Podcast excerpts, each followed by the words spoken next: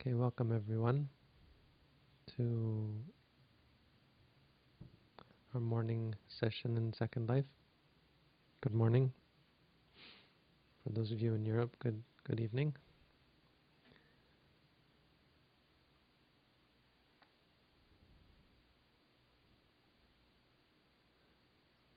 Today I thought I would talk about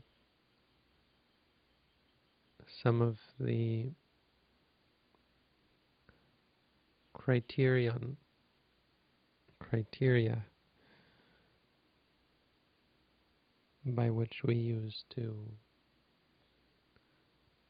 uh, by which we decide what is the Buddha's teaching and what is not the Buddha's teaching. I gave a talk I think last week or, or not so far in the past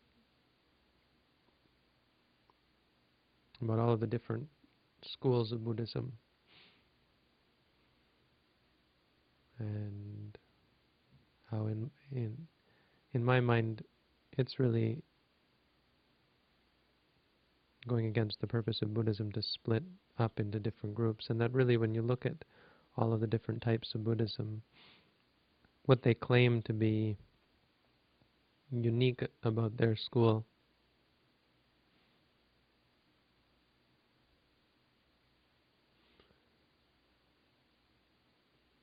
is actually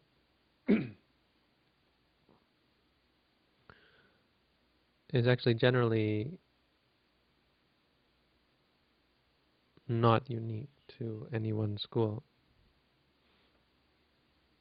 And in fact, what it seems is that the, each each of the schools, mining the one that I belong to included, um, tends to go to ex extremes in regards to what they in regards to their specialty. And so rather than having a balanced approach, um, a, a, Buddhist approach, they have a very specialized approach towards Buddhism, which tends to really miss the point and miss the whole elephant, as I said. So, following up on that, I thought it would be of interest to people to know, well, what exactly uh, is a good criterion. Once once we, if we accept the idea that we should all just be Buddhist, then how do we know you know what is true Buddhism when when what is not true Buddhism? And it's really not that difficult. We actually have um, some guidelines as to what is the Buddhist teaching and what is not. And so today I thought I'd bring up one such list uh, in the tradition that I follow. But I think it's I think there's nobody in any tradition who would who would um, be likely to go against the general um, feeling of uh, encompassed in these teachings. So it's in Pali. I thought I'd give everyone a treat and um, bring up some Pali so that we can have some uh, original words of the Buddha and sort of get a feel for the language that the Buddha spoke. And so probably most of you are not going to be able to understand this, but let's just go through it. Atakho Mahapajapati Gotami Yena Bhagavate Nupasankami. Atakho means at that time Mahapajapati Gotami, the the the bhikkhuni who was a female monk named Gotami, um, Mahapachapati Gotami. Pajapati means um, the uh, the sort of like mother. It's an ancient Indian word, and so it could either be used as her name or as an epithet to mean that she was the one who looked after the Buddha when as he was growing up. Maha just means great. Gotami was her her clan name or her given name. The Buddha's clan name was also Gotama, so we also always hear about Buddha Gotama. Yena Bhagavate Nupasankami, where the where the Blessed One was, there she went up to. It means she went to see the Buddha. Bhagavantang is just means it's an epithet for a leader of a religion. And so in Buddhism it means the Buddha. Upasankamitva bhagavantang abhivadetva ekamantang athasi. uh, having approached the Buddha and abhivaditva, paid respect to the Buddha, means uh, most likely bowed down to the Buddha. Ekamantangathasi, stood to one side, or stood in an appropriate place. Because when, when you go to see the Buddha, there's there's always going to be people attending upon him and uh, coming to ask him questions, coming to listen to what he says. He generally would be surrounded, just as all famous teachers um, generally are, would be surrounded by people. So she stood to one side. And while standing to one side, Ekamantang Tita, standing to one side, Mahapajapati Gotami Bhakavantang Etadavocha. She said this. Sadhu me bhante bhakava sankitena dhammang te setu. Uh, he just says sadhu. Sadhu is a word that means good. Many people recognize this. We use it, or it's used in India in the in the present day, to talk about a holy man. And so it has a double meaning here. It means someone who is who is a good person, a sadhu, and it just means good. So sadhu here means good. She said it would be good for me Venerable Sir, if the Blessed One could teach the Dhamma in brief, Sankitena in brief, Dhammang is the Dhamma. Yamahang Bhagavato Dhammang Sutva Eka Vupakatha Apamata Atapini Pahitata Viharayanti. Lots of words that uh, difficult to understand. Yamahang Bhagavad Dhammang Sutva so she wants a teaching by which, having having heard the, the Dhamma from the Buddha, she would be able to go off alone into seclusion. Eka means one. Vupakata means uh, to, to go out to in seclusion. Apamata means uh, to be diligent. She would be diligent and put out effort uh, in or and dwell, um, giving up, abandoning the defilements.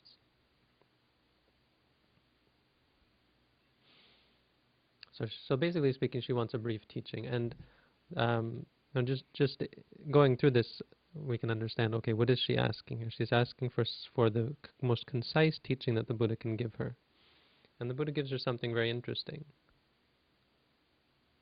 And this is the subject of the talk today.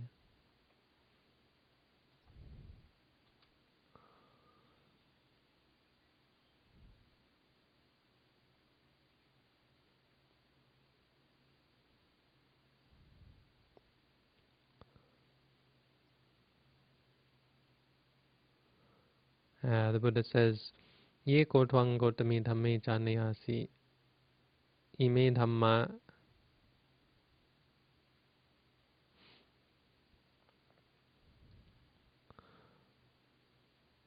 He says, whatever dhammas, whatever teachings, Gotami, you understand or you know to be, when you know of, of, of those teachings that, number one, saragaya samutanti no viragaya, they are for the purpose of developing uh, lust, not for the purpose of giving up lust. Sanyogaya samvatanti no visanyogaya. They are for the purpose of becoming attached, not for the purpose of giving up attachment, or for the purpose of bondage, not for the purpose of freedom from bondage. Achayaya samvatanti no apachayaya. They're for the purpose of building up, not for the purpose of uh, of, of giving up. Mahichataya samvatantina apichataya. They are for the purpose of great wanting, having of, of great great desires, having many desires, not for the purpose of being of, of little desire or having few desires, fewness of wishes. Asantutiya sammutanti no asantutiya. They're for the purpose of discontent, not for the purpose of contentment. Sanghanikaya sammutanti no pavivekaya. They're for the purpose of um, co- congregation or society, socializing, not for the purpose of seclusion. Kosajaya samvatanti no viryarambaya, for the purpose of laziness, not for the purpose of putting out effort. Dubharataya samvatanti no subharataya. They're for the purpose of being difficult to uh, support, not for the purpose of being easy to support. What do you think? Are these things likely to be the Dhamma of the Buddha? No, the Buddha says, Ekang sena. Uh, you can be sure that un, what do you say, um, totally, they are totally on the side of, uh, you, you can be sure completely. You can hold um, perfectly to be true that neso dhammo, this is not the, the dhamma, neso vinayo, this is not the vinaya, netang sattu sasananti, this is not the teaching of the teacher, of our teacher.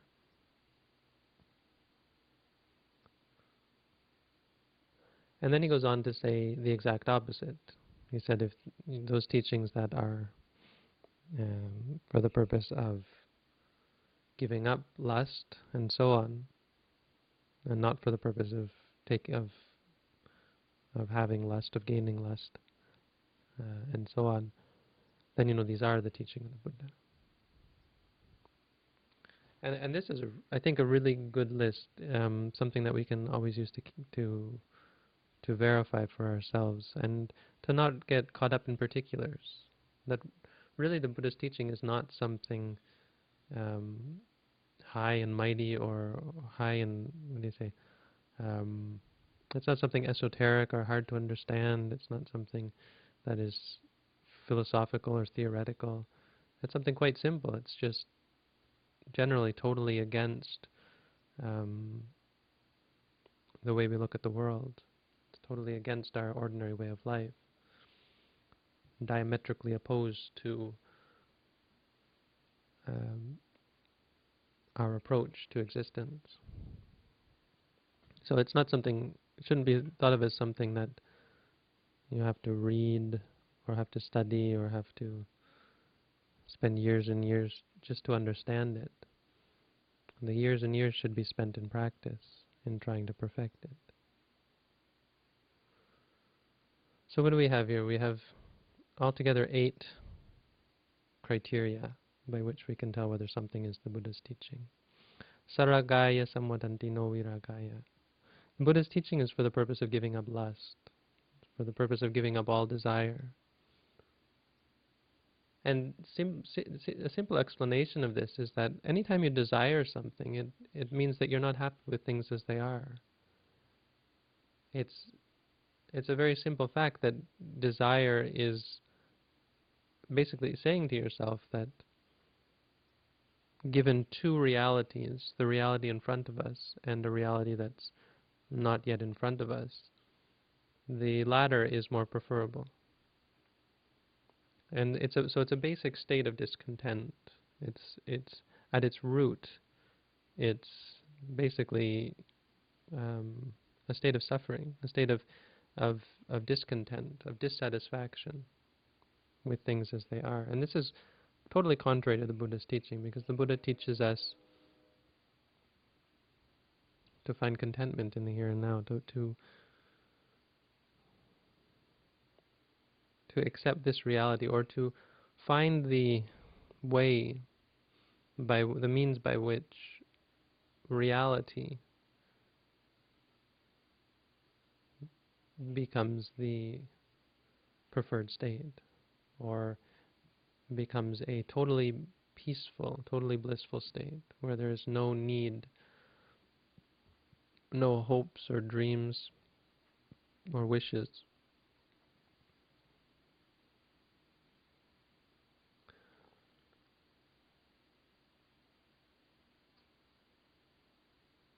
And especially no lust.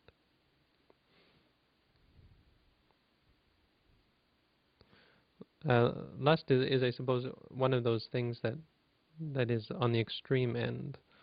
It's the most basic teaching. In, in Indian religion, this was widely accepted, not only in Buddhism and not not even um, something that the Buddha came up with himself. Even before the Buddha was born, even there were teachings on giving up lust. It was agreed that the passions of the sense, attachment to sights and sounds and smells and tastes and feelings, were not a religious path, were not a, a spiritual path. They were not something that could lead one to spiritual contentment. And in fact, it was agreed upon through the various practices that were in place that there was a much greater happiness and peace that could be found by giving these things up. That this was the root of addiction.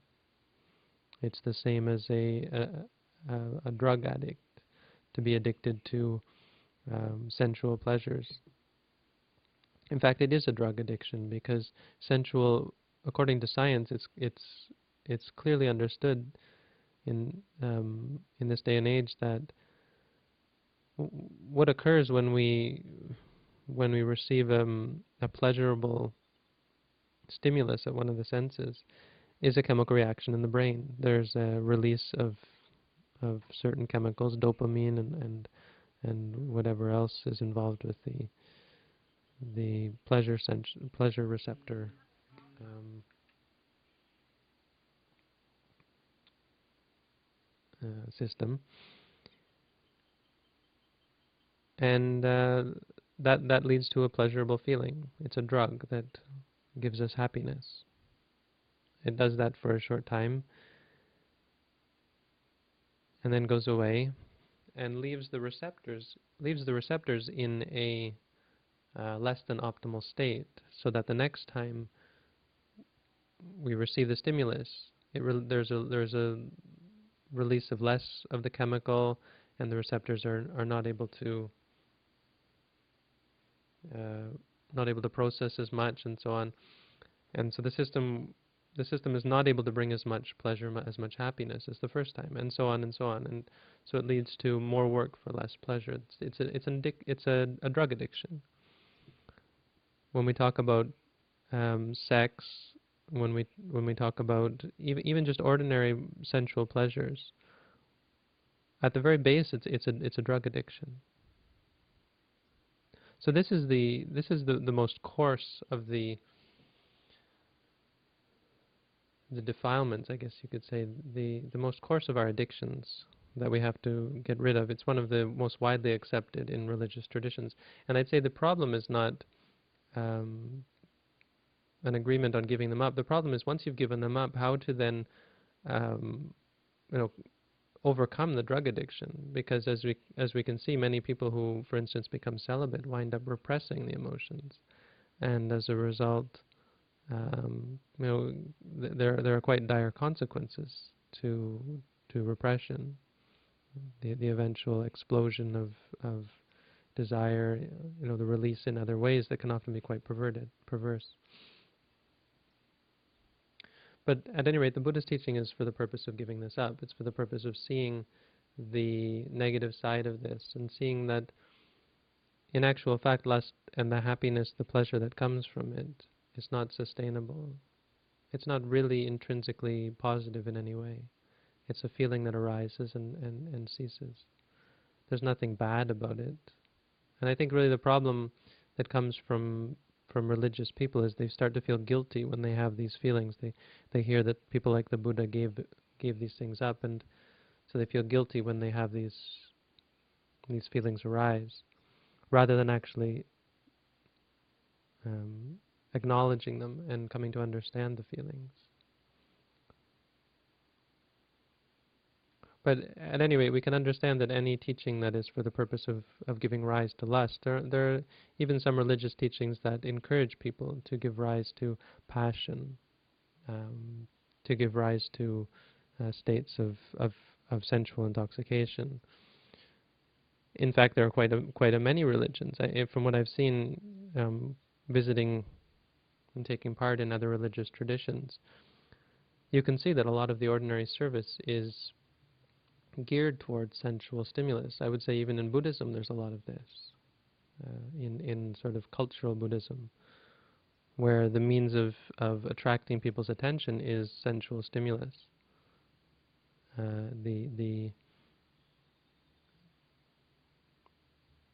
encouragement of, of this sort of addiction and the sensual, the, the stimulation of the, the addiction system in the brain. And th so this is this clearly is not the Buddha's teaching. It's something that we should get straight for ourselves that the practice of the Buddha's teaching has to be very clearly for the purpose of giving this up. The second one is that Buddhism is for the purpose of freedom from bondage, not for the purpose of bondage, becoming bound.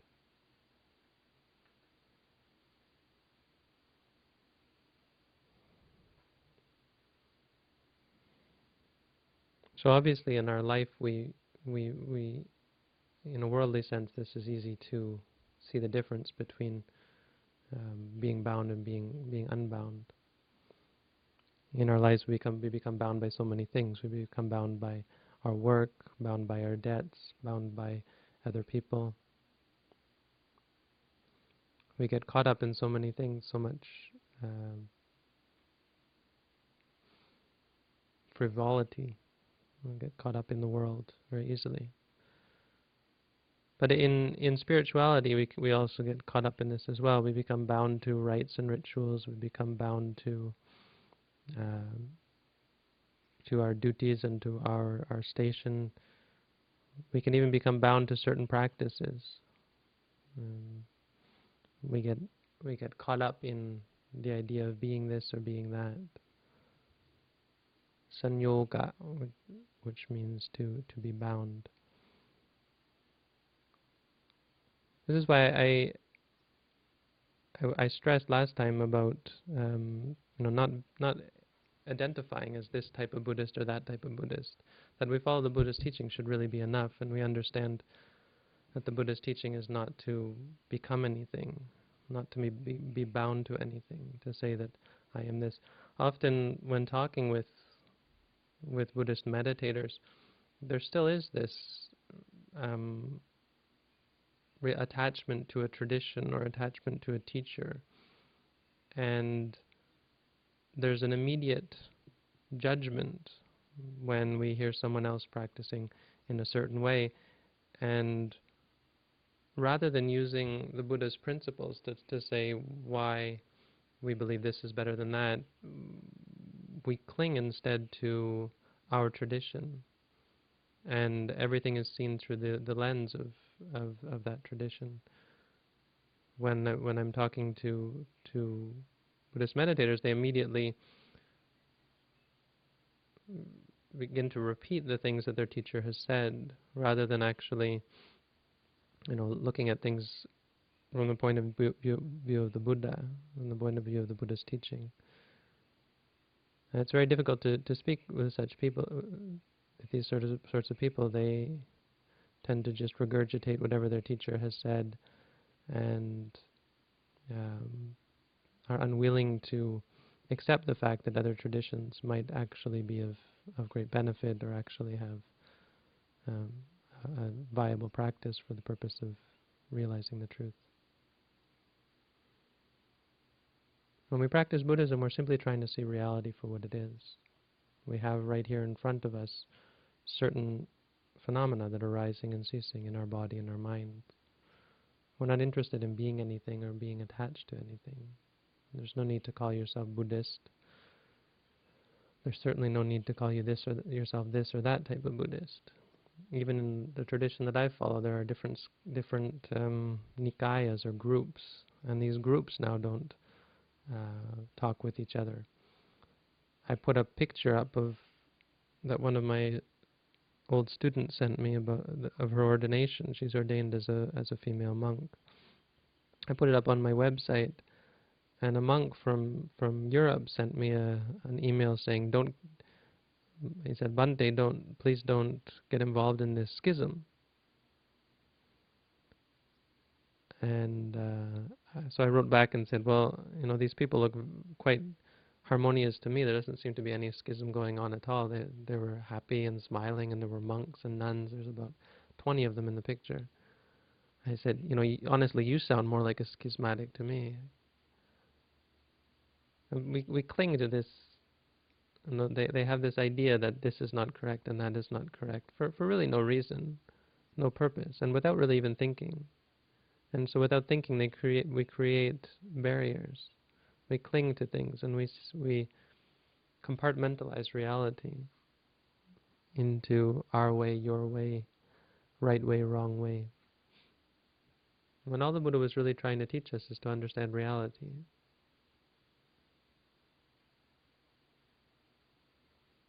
Something that we should we should we should think about rather than clinging to principles and ideas. Sure, as best we can, we should try to keep rules and, and, and the regulations of the community.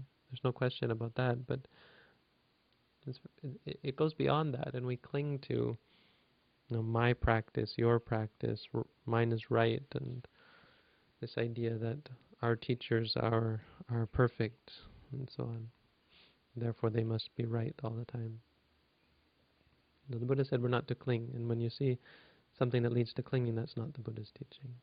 The third one is for building up, and not for for taking down. Buddhism is is not for building anything up not for creating anything, not for becoming anything. We don't want to be become this or become that. We don't want to become a, a Buddhist or a Buddhist teacher or even become a monk. I always looked at becoming a monk, for for example, is really about more about what you aren't than what you are. The Buddha called it giving up, giving up the house life, going forth, leaving behind. This is a, a good example because in the Buddha's teaching we don't want to become anything. We don't have any desire to become anything. We don't want to um, build up in our in our minds identification with anything. We're not trying to mm, build a Buddhist empire or a Buddhist what do you call um, we're not trying to spread the Buddha's teaching to everyone or so on, or, or turn religion, turn Buddhism into this um, missionary religion or so on.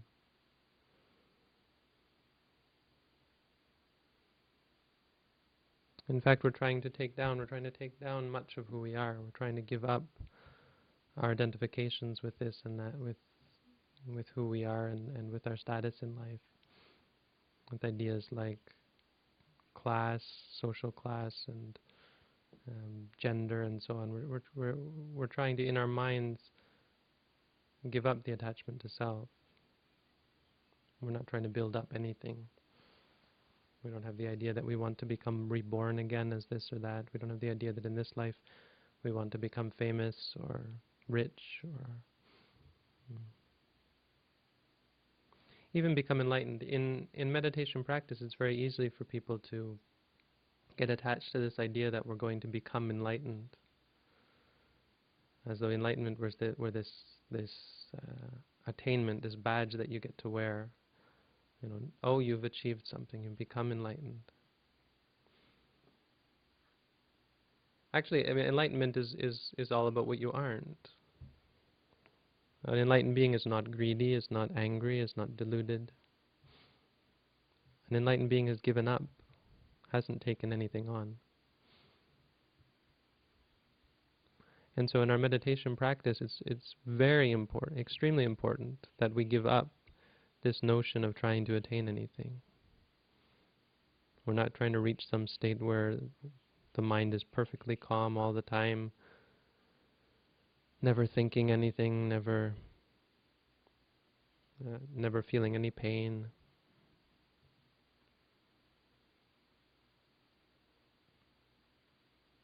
We're trying to give up all expectations, all wants and needs, all all attachments whatsoever. We don't need to become anything. It's more of a giving up of the path than a taking on of any path. Giving up of all paths.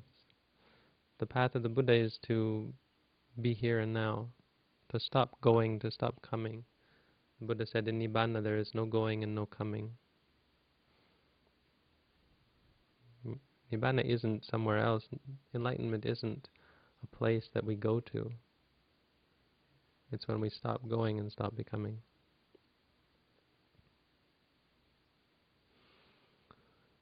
The fourth one, mahichataya samutantino apichataya. Buddha said those things that are for the purpose of having, of wanting many different things, not for the purpose of wanting little. I think this this goes along with much of what I've already said. I'm not going to go in much detail here.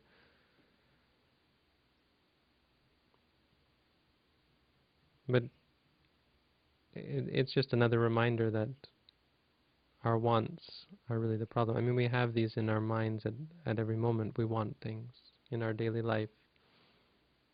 Every situation in our lives becomes a want. Wanting this, wanting that. Chasing after this, chasing after that. We can't even sit still. We can't be happy with things as they are because of our many wants. Buddhism is to be a fewness of wishes, to have few wants, to not want a lot, to be able to uh, live with, live without. And this is a very practical teaching in terms of our, for instance, our necessities. When we're not able to acquire the things that we would normally uh, feel necessary. I mean, need this and need that. To be able to live with, with little, to be able to live a simple life, a content life. And this is number five, so these go together. Number five is um, if the teaching is for discontent and not for contentment, then it's not the Buddha's teaching.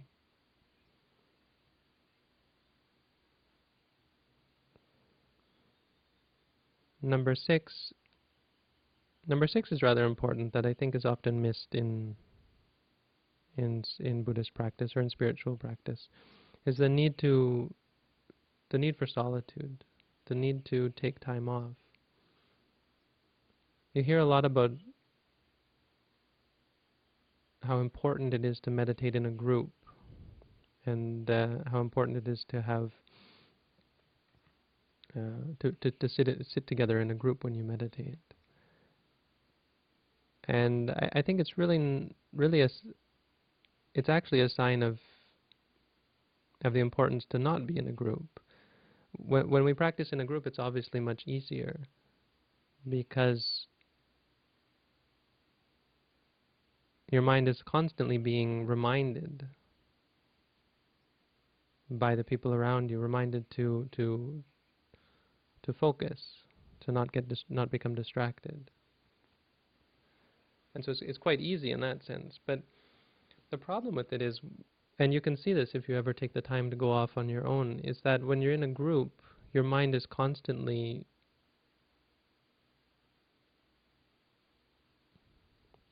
constantly going out to the people in in the room around you. You're not actually as focused as you think you you are. We, we think it's so easy to sit in a group, because you're you're you constantly think of the people around you and you feel kind of embarrassed if you slouch or if your mind wanders or if you think bad thoughts and so on.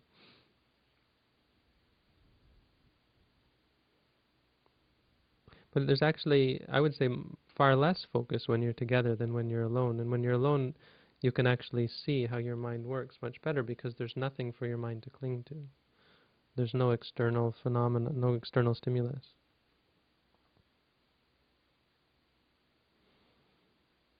I think it goes without saying that in the Buddha's teaching, it's not for the purpose of socializing, sitting around talking and meeting up with friends. And this is a very important teaching in, in and of itself, that when we practice the Buddha's teaching, we're not... Uh, it's very important that we, we can give up our need to socialize. That actually it's quite a detriment to our practice to, to be addicted to friendships and uh, association and, and going out to parties and, and chatting and socializing. But a, a, a Buddhist meditator should be content with solitude.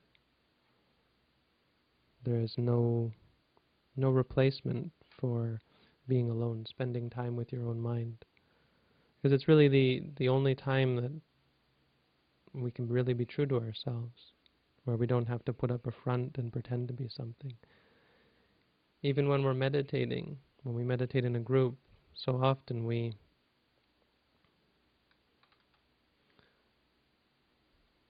so often we put on a front, right? We don't want other people to think that we're a bad meditator, so we sit up straight and we we put on a front even when we're meditating. But when we're alone, we, we give this all up and we're able to be true and, and completely with with our with ourselves, not focusing on anything else. Number seven is that the Buddha's teaching is for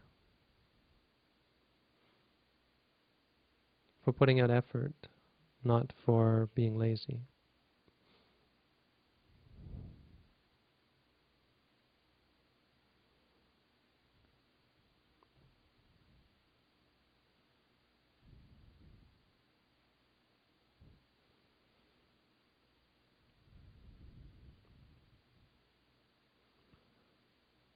It's important when we meditate, we're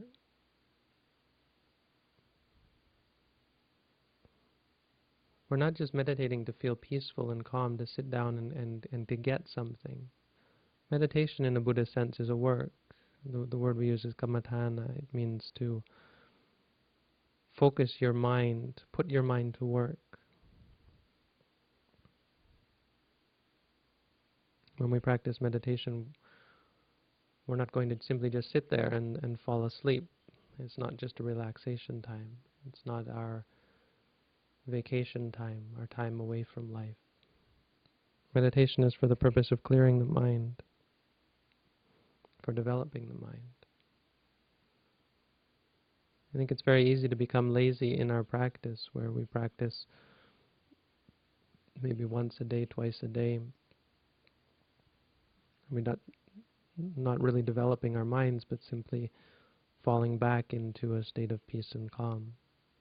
It's important when we meditate that we actually examine our state of mind, that we're looking at it and trying to develop our minds to uh, become a better person, to, to, to clear our minds, to go deeper and deeper and to understand our minds clearer and clearer, to understand reality. We have to examine ourselves when we practice. Are we just practicing to feel states of peace and calm and, and be content with that? Or are we actually learning something? I would say if, if you're practicing correctly, every time you sit down, you should learn something new about yourself. This is really a test as to whether you actually meditated. Meditation is the contemplation, the examination of oneself.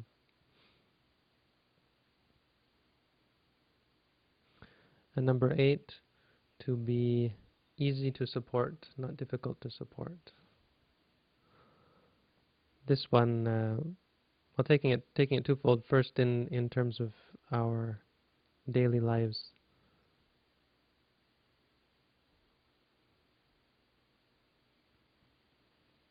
I would say it's very easy to become very difficult to support.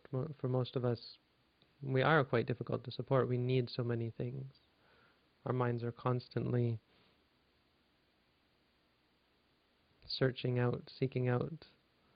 And so it's like looking after a little child. Looking after ourselves is like looking after a little child. Our wants and our needs and our nagging and complaining. It's very difficult for us to, for instance, find a, a good position for meditation. We often need the perfect position and, and and so rather than simply sitting on the floor, we need a cushion, and the cushion's not enough. We need a backrest, and then the backrest not enough. We need cushions under our legs, and and a pillow behind our neck, and so on.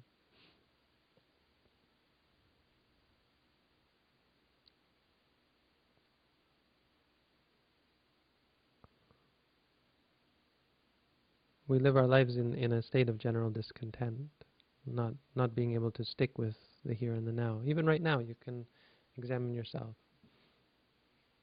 When things arise in the mind, when things arise in the in the world around you, you're just sitting here listening. Maybe suddenly you start to feel pain in the legs, or it's too hot, or there's an itching sensation in the body. Maybe it's been half an hour already and it's starting to get boring. The mind starts to wander, starts to think of other things.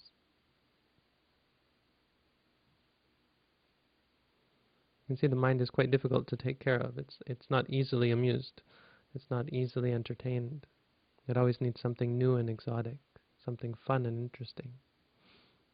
It can't be content just being here, just being now. Can't be content with reality.